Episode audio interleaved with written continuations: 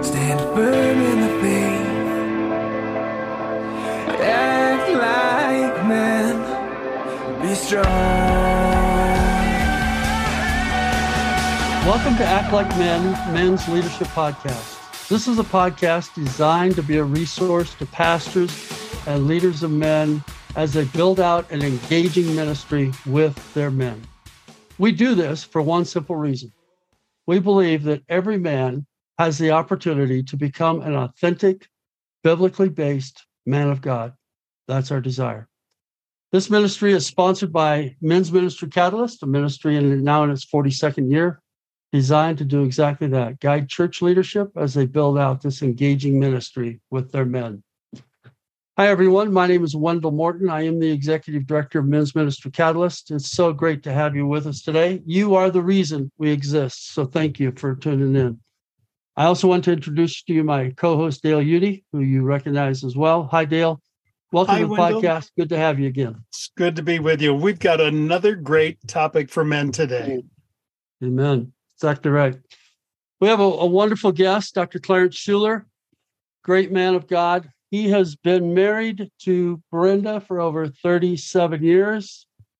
By that, we know she's a saint already. Clarence is the president and CEO of Building Lasting Relationships, BLM. And uh, they also have three daughters. They do marriage seminars, men's ministry, women's ministry. They speak to singles. Uh, they do this internationally as well. In 2020, Brenda and he were presented the Family Life Weekend to Remember Getaway Speakers of the Year Award. That's a great award. Wow. Yeah. Uh, and I know hundreds of people are changed every year as they go through these uh, weekends to remember. Uh, Clarence and Dr. Gary Chapman speak together on the five languages of love or five love languages, date night, and life changing cross cultural friendships. Great long term relationship that has uh, been a, a standard for building cross cultural relationships. So we thank you for that. The book we want to talk about tonight is uh, Finding Hope in a Dark Place, Mm. Facing Loneliness, Depression, and Anxiety. This is the newest book that Clarence has released, one of 10. And uh, we thank him for uh, being open and vulnerable as he works through this. Clarence, welcome to the podcast. Good to have you here today. Well, Wendell and Dale, thanks for having me. Listen, we want to jump right in because we know we have limited time. Uh, and let me just tell the listeners we're going to do two uh, podcasts with, with Dr. Shuler. Uh, this one, we're going to talk about the story, where he was, the journey. And our hope is through this that you, as men who are listening to this, get a breath of fresh air. You feel like there's hope for what I'm struggling with, with pandemic and and job isolation and all the other things that are going on. Men tend to isolate anyway, which leads to depression and other issues. So Mm. uh, this is a great topic. The next one we'll talk about how do we walk out of this uh, this dark hole that we're in, and what are the help that we can get as we work through the journey. So that'll be podcast number two. So on this one, talk about your story briefly, Clarence. Where where, where what's your journey? And uh, and and what do you want to share with the guys tonight as it relates to that? Well, in context to uh, my depression or my battles with depression, uh, Brenda had just come back from the Cayman Islands. We had done a family conference, and Wow. usually when we go overseas, we don't charge anything because you know it just seems to be poorer than we are. But uh, they were so moved by our time together, they they actually took an offering, several offerings, and paid us pretty much what we normally charge people. And what the what an old pastor taught me, he says, you know, when people give like that, that means you really touch their hearts. And he Yeah. said, always touch your hearts before you touch your wallets. And so, so we're just really blessed by that. We're on cloud nine. They were happy. We were happy. I get back home and this billion dollar, multi-billion dollar company uh, was trying to get a hold of me. And uh, did I say multi-billion dollar company? Did You did multi bi- bi- bi- billion, yeah. yeah. And so um, they say we we've seen your website. We think you can help us with our issues with diversity, uh, blah blah blah. So I said okay. And so for two months, um, well actually three months, they continued to almost three times a week. We would have meetings and blah blah blah. Then finally, I said, you know, if you really want me to help you, I have to come down and see your place. And then I say your building and how things are operated will tell me how I can help you. So meet with the president, his team, the CEO, and his team.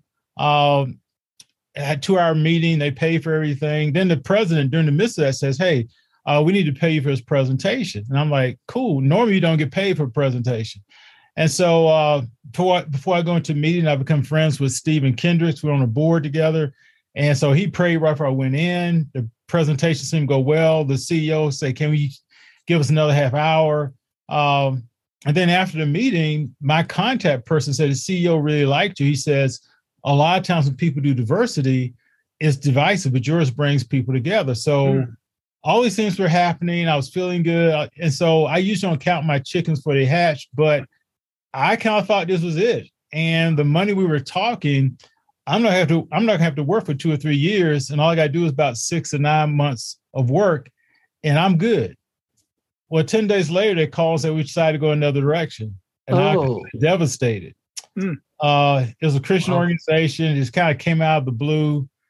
And I, I, was just devastated. And I went as dark as I've gone. Um, didn't want to be with anybody. Didn't want anybody to call me. Didn't want to talk about mm. Jesus. I didn't want any Christian cliches. Don't tell me God mm-hmm. closes one door, he opens another. I didn't want to hear that stuff. Just just leave me alone.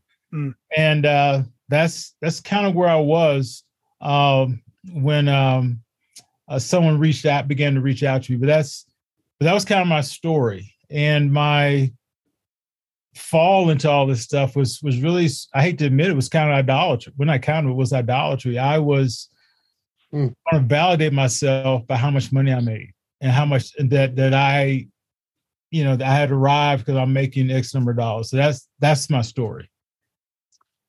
You know, your last statement there, you validate yourself by how much money you make. I, I think that's I think that's a man's story.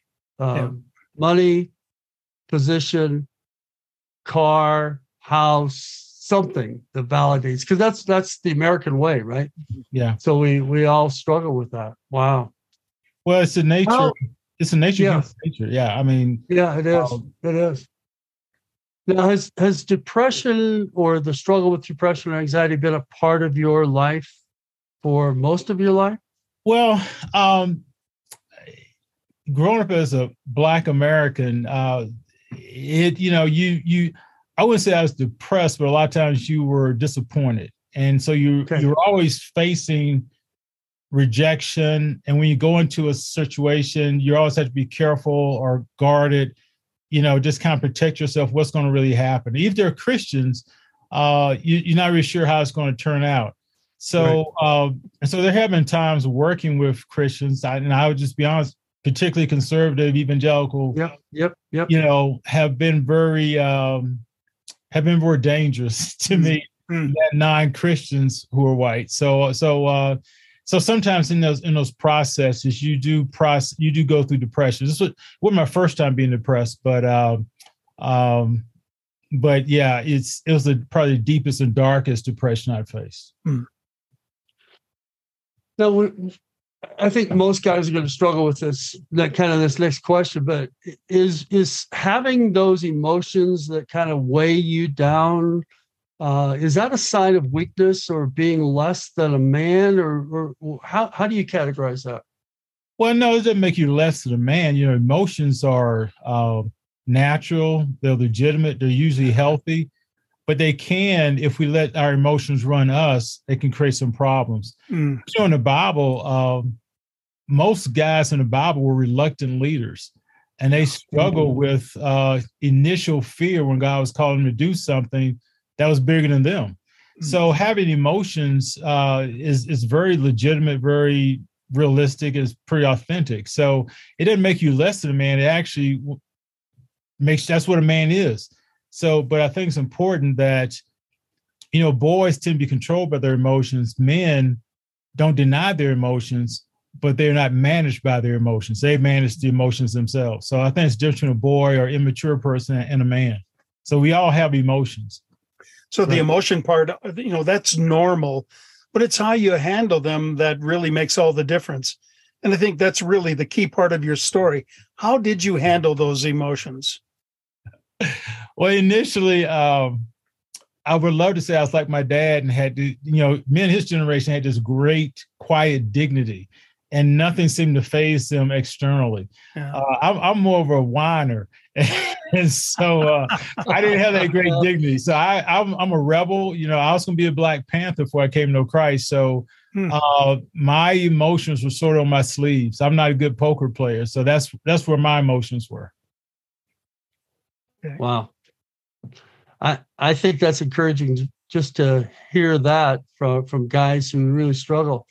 How, do you handle emotions like that in a family environment, or when you're supposed to be the leader of the family, or uh, when your wife is not affirming you, she's telling you to get your butt out of bed and get back to work, or whatever it happens to be, however that's coming across. How, how do we deal with that?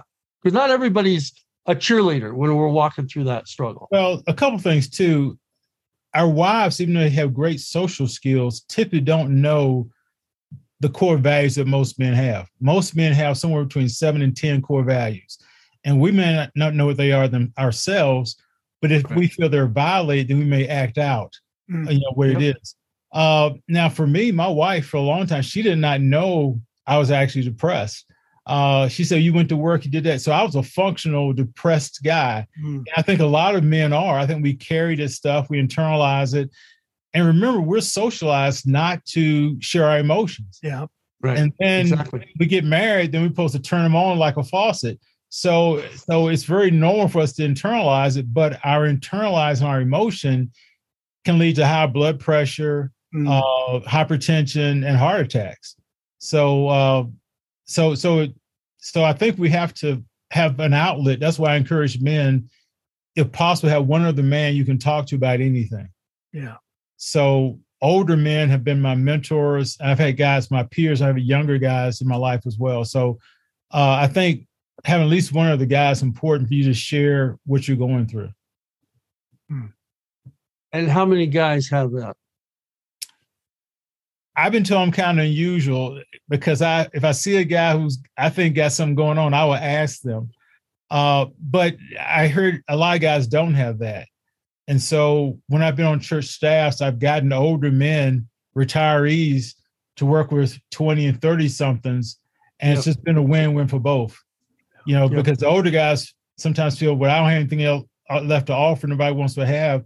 But the right, younger right, guys, right don't have the wisdom. They they want a father figure, especially out of state, and their dad's not beside them or near them, or they're they didn't have a dad. So that's that's really important. And most young guys really want an older guy to talk to, whether they're in prison, whether they're in the boardroom, they want an older guy to talk to. So I always always try to put those guys together.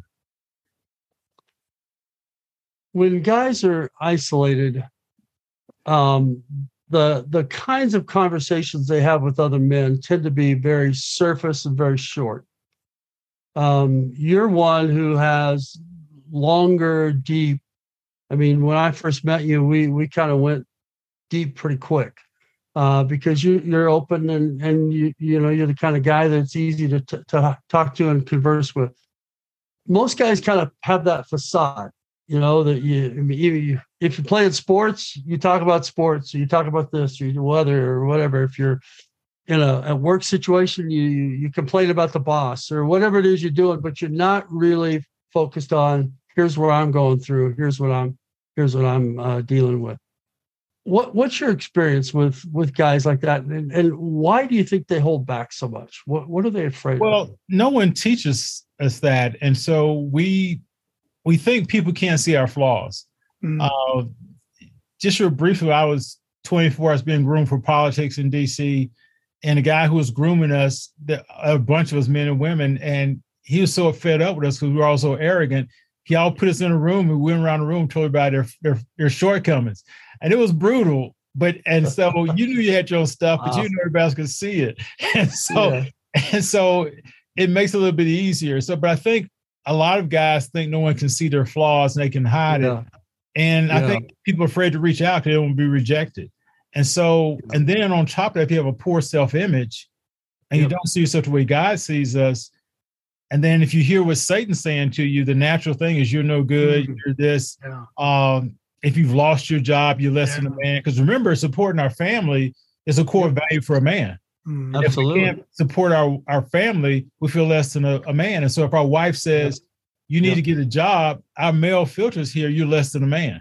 So Right, uh, right, right. so so those are I think some really key issues that your your question leads us to.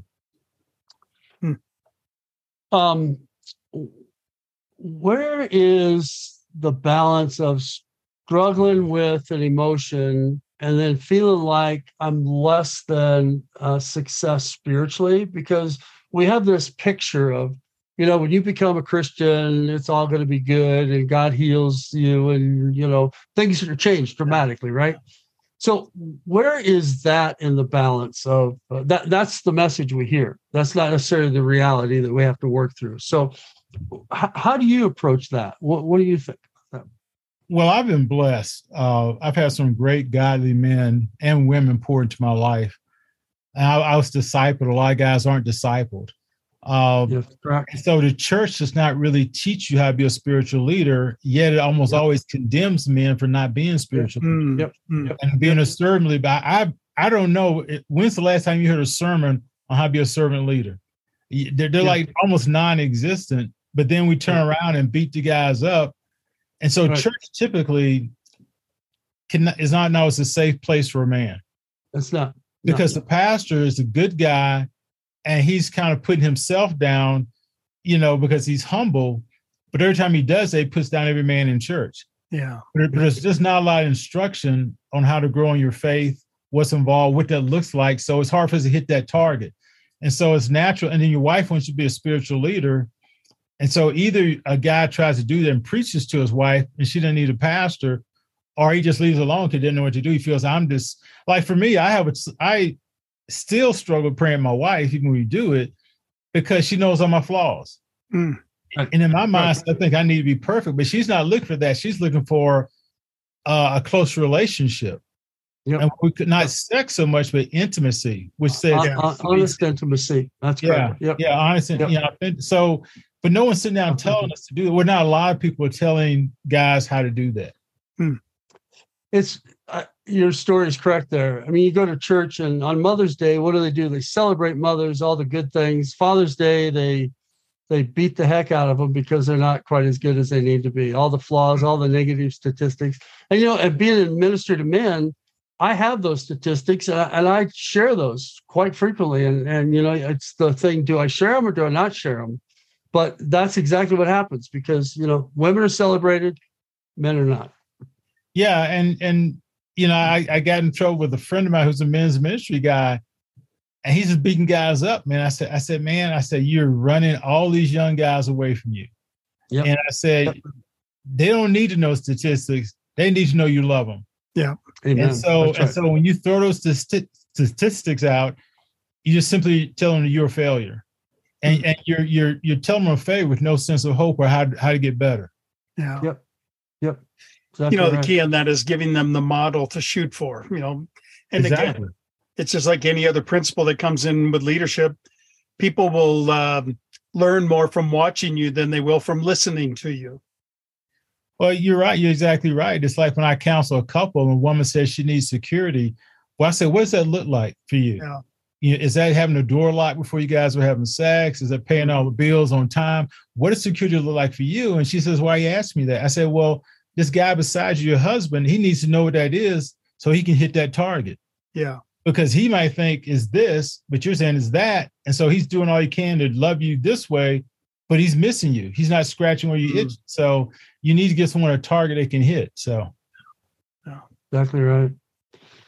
So let me ask you one last question in this episode. What what was the beginning of you moving out of your depression? How, what were the some of the couple of the steps that you took as you worked through? And I, I again, I, I'm not proclaiming that anybody completely, if if you're prone to depression or anxiety, completely eliminates it. But what were some of the steps to begin to walk out of that deep dark hole you were in?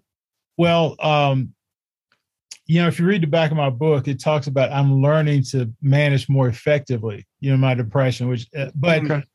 uh, for whatever reason, I, I'm sort of a transparent guy. And so Yep. I have about 300 plus people praying for me. My, they get my newsletter. And so what I wrote in the newsletter is that the job didn't come through and I was disappointed. I said, but that's about, I didn't say a whole lot. But one of my um, supporters is a counselor, and she's out of Atlanta, and she read between the lines, and so she calls me up and said, "Hey, I just read your newsletter. You want to talk about it?" And I said no. And No. So, and so, and what so are you hung- thinking? No. so, I, so I hung up, and then God said, "You need a counselor." And I said, "Well, I Oh. counsel people all the time." I said, "Why don't you counsel me?" And he was silent. And when he's silent, I knew he wasn't going to respond. Hmm. And so I called her up and I said, um, "Hey, I'm really pretty raw. I'm not going to use any profanity, but I'm pretty raw. And if you if that offer to help me still on the table, I need some help." So, I so I think the first thing was to admit, for me, I think for most Yeah. people, to admit that I have a problem. I need help. Yep. Yep. And and the reality was I couldn't really help myself because I didn't know what was going on. So that so the first it was asking for help. Um, and then someone reached out and I accepted their help. And that was sort of the beginning. And uh, and she made this statement and she says, you know, when you're in a dark place, God's with you in that dark place.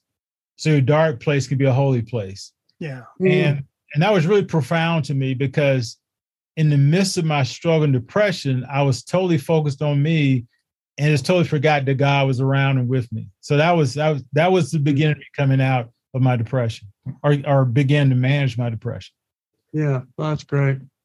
Well, a couple of things there, Clarence. One is um, you admitted you knew where you were, even though you're trying to to wall yourself off from everything around you. You, you knew where you were. You admitted it. And when somebody reached out for help, your initial is typically, uh, well, I think what I would do as well is reject it. No, no, I got this. I'm okay. And uh, knowing full well that that really isn't the truth. But then you allowed that person to come into your life in a way that was probably different than any other time because you opened the kimono and you said, "Hey, this is what I'm really struggling with," and um, I, I think that that's a huge, huge help. Uh, two other things real quick. I, um, one i kept going to church. And even i didn't want to go to church my wife made me go to church. And and it would be so funny because my pastor would say some off the wall comment, and that was what I needed to hear that day to get through the next day. Oh wow! Or through the week. So that was really important. The other thing was with my computer, uh, my function for uh, putting saying I'm on vacation that didn't work, and so people kept emailing me, and so I was still trying to help people in the midst of that. So so that those things also were important in my coming out or dealing with my depression. I think that's great. I think that's awesome. Dale, any other questions as we wrap this particular episode up? We're gonna the next episode we're gonna really focus on the help and the process, the walking through the journey, and, and some of the things there. We're gonna highlight his book as well. But any other questions before we wrap up, Dale? Well, again, I think the key part of that last statement there, you know, that even though I was going through and I was stuck, um, I kept up some of the things that were my normal routine, the discipline, church, obviously, uh, you know, just other things in your life. Maybe I think that's a key part for any guy that's going through depression. Don't give up and throw everything out of your life and start over from a scratch. You've already built some foundations try to find those foundations see if you can build them a little bit stronger up but but again not breaking some of the old patterns can be a real key to the past it's an anchor point if you will for giving yourself the time and and able to coast through but uh, get ready for the next phase whatever god's got in mind for you I think Jesus' example of uh, leaving the 99 to go get the one. No, in that case, it was a spiritually lost. It's a little different dynamic. So this illustration doesn't hold completely true. But that mentality of willing to reach you, kneel down, help the hurting, Hmm. um, remembering that Jesus is not just this uh, almighty God that we have to bow to, but one who, and, and we do, but one who understands and, and has been tempted and struggled in every way we are as well. And so I think that's an important factor as we're working through that. I don't want to spiritualize it because you need a lot of human help as you're working through the jo- the the, the challenge there, but recognizing as you did, you didn't want to go to church, but you went to church. Yeah. And uh, and You- and God reached you when you took the the step of faith. Yeah you can't give up everything because you're still a husband you're still a father you still have obligations you still got to be a good friend all those Yeah. things have to continue even in the midst of being in the dark part Yeah. And just in case somebody doesn't listen to the the next episode as well, I, I do want to highlight your book because I think it's a great one. You sent me a, a, a copy ahead of time. I've, I've read the majority of it. Absolutely phenomenal. Called "Finding Hope in a Dark Place: Facing Loneliness, Depression, and Anxiety." It was just released in December of last year, so it's a new book. Um, what's the best way for them to get a hold of that book? Well, they can just go to Amazon and get it. It's it's really a great way to get that. Uh, they want to go to my website and get a lot of free videos. They, it's just clarenceshuler.com. It's not clearance. It's just Clarence Shuler. the last name is S H U L E R. So uh, so clarenceshuler.com is a great way to uh, if they want to contact me through the website, they can email me and stuff like that. But just for sake of the book, just go to Amazon and get it, and uh, we'll appreciate it. And I hope you find Absolutely. it yeah. Hey, hey, listen, I've I've read majority of it, and while I, depression has not been something I've really struggled with, um, the the learning on how to overcome and to, to be raw and real about your emotions, Clarence, has been uh, absolutely encouraging and and and uh, one that just acknowledges that you know what I have to keep living there. We have to keep living there as we're trying to move forward. If we ignore, you know, uh, push off, uh, won't acknowledge some of those things that we're struggling with, we have we have no hope of, of, of the help that we really need. So mm. that's been a tremendous encouragement to me. Thank you. Hey, so this has been a great topic. Dale and I have uh, appreciated Clarence your open and honest uh, dialogue on this, and we look forward to the next session as well.